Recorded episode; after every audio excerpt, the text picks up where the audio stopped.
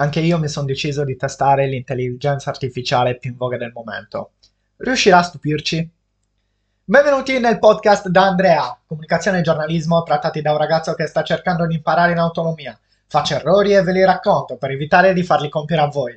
Spero che la mia esperienza possa essere di ispirazione e soprattutto di esempio. Vi ricordo infine che potete seguirmi su tutti i miei social, il link lo trovate come sempre nelle note dell'episodio. Benvenuti signori e signore in questo nuovo episodio della seconda stagione del podcast da Andrea. Come avete già intuito dal titolo, vabbè ve l'ho esplicitato, ehm, oggi ho voluto mettere alla prova chat GPT, l'intelligenza artificiale più in voga del momento, quella che tutti usano, quella di cui molti hanno paura, ma che in pochi hanno capito che si può utilizzare a proprio favore. Sono qui infatti oggi per eh, volerla testare, anzi più che altro l'ho già testata, potete trovare il post su Instagram con eh, tutto, tutti i dettagli e ve lo spiego in eh, poche parole adesso. In pratica ho chiesto a ChatGPT di scrivermi un articolo di 150 parole sulla vittoria dell'Argentina ai mondiali in Qatar del 2022, quelli finiti il 18 dicembre, così per capirci. Trovate l'articolo eh, sul mio profilo Instagram che vi lascio ovviamente qua sotto in descrizione, cioè in descrizione nel, nel link che trovate nelle note dell'episodio.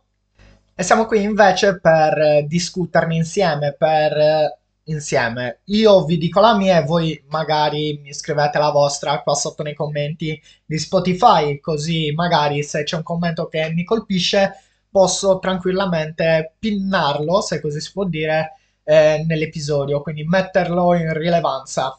Allora, prima infatti vi consiglio di andare a guardare il post su IG e poi di ritornare a questo episodio. Le riflessioni sono un paio, prima di tutto eh, l'articolo che ha fatto conteneva errori banali. Ovviamente gli errori ve li ho segnati sul post. Uno degli errori, se ricordo bene, era quello della, delle coppe del mondo vinte dall'Argentina, mentre l'altro era sul risultato e sui marcatori. Infatti aveva scritto, eh, ha scritto l'intelligenza artificiale che l'Argentina aveva vinto 2 a 1 con gol di Messi e di Dybala, mentre la Francia, per la Francia aveva segnato Griezmann, cosa errata. La partita è finita ai rigori, 3 a 3, ha segnato triplata Mbappé, Messi e, se non sbaglio, anche Julian Alvarez, se ricordo bene. Ma comunque, gli errori li ha fatti, errori banali, gliel'ho fatto notare e lui mi ha scritto testuali parole. Mi dispiace, l'articolo che ho scritto prima conteneva informazioni errate riguardo al risultato e i marcatori della finale del mondiale. Poiché non c'è ancora una competizione in corso, non posso fornirti informazioni accurate sull'argomento. Mi scuso per l'errore e sarò più attento in futuro. Quindi, cosa ci fa pensare questa sua, tra virgolette, scusa? Ci fa pensare che non può scrivere articoli su avvenimenti magari in tempo reale oppure già successi ma successi da poco. Questo perché non riesce a trovare abbastanza informazioni da inserire nel suo, nel suo da trovare nel suo database dove cavolo trova le sue cose. Non sono molto esperto in, te- in intelligenza artificiale. Comunque, questa è la prima riflessione. Errori banali date da una mancata da un mancato ritrovamento di informazioni nel suo grandissimo e infinito database, considerando le potenzialità di questo strumento.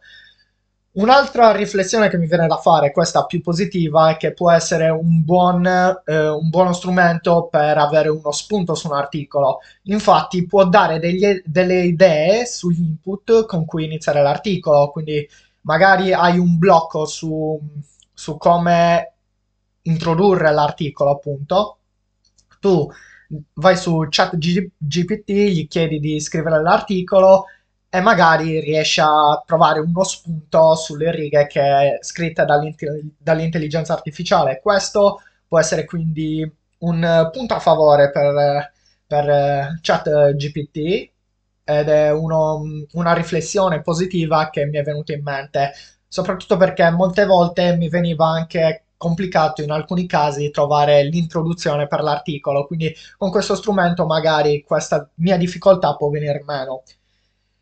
Un altro errore invece che ha fatto, ed è un'altra riflessione che vi faccio, è che ha superato il numero di parole richiesto. Io gliene ho chieste 150, lui me ne ha date tipo quasi 250.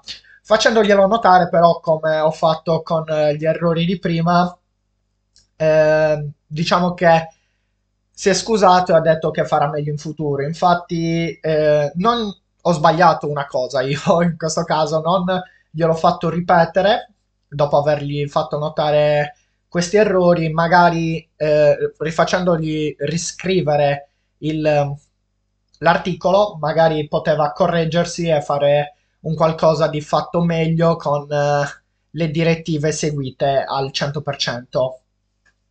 Eh, bisogna comunque sottolineare che questo è un computer, quindi prende, le, come già detto, prende le informazioni da internet e cerca di, di riportarle sotto eh, il linguaggio umano. Quindi può capitare che faccia degli errori, ma comunque c'è da considerare che questa è un'intelligenza artificiale potentissima e non a caso è famosissima al momento e tutti la stanno usando. C'è gente che teme eh, che l'intelligenza artificiale possa, diciamo, sostituire l'uomo in uh, certi mestieri e altri che invece la accolgono a braccia aperte e la utilizzano anche nel proprio lavoro come un uh, punto di forza in più.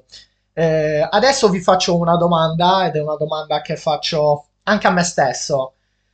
Chat GPT o in generale l'intelligenza artificiale potrà mai sostituire il lavoro del giornalista? Ora come ora la mia risposta è no ma sicuramente, come già detto, può aiutarlo magari negli articoli di approfondimento per avere degli spunti su come scrivere l'introduzione magari o qualcosa che al giornalista in quel momento non salta in mente ma che la macchina scrive. Quindi il giornalista legge, prende spunto e lo scrive. L'ultima riflessione che vi faccio che forse è la più importante secondo me non bisogna allontanare la tecnologia ma piuttosto bisogna studiarla e farsela amica perché soprattutto questa intelligenza artificiale sarà il futuro come molti avevano paura tra virgolette paura di internet e molti non pensavano che internet potesse diventare qualcosa. L'intelligenza artificiale può fare lo stesso quindi diciamo che studiamola bisogna studiarla e bisogna accoglierla. Prima la studiamo e prima possiamo capire come funziona e prima possiamo capire come farcela amica. Allora, signori, direi che per questo episodio le mie riflessioni possono essere tutto. Vi invito di nuovo ad andare sul post di Instagram, scrivere le, le vostre riflessioni anche lì se proprio non volete scriverle su Spotify e possiamo aprire anche un dialogo sull'intelligenza artificiale. Io sono disponibile a rispondervi. Quindi, signori, direi che per questo episodio può essere tutto. Spero che vi sia piaciuto, spero che le mie riflessioni abbiano avuto senso. Vi aspetto nei commenti di Instagram e di Spotify e ci risentiamo anche al prossimo episodio. Ciao!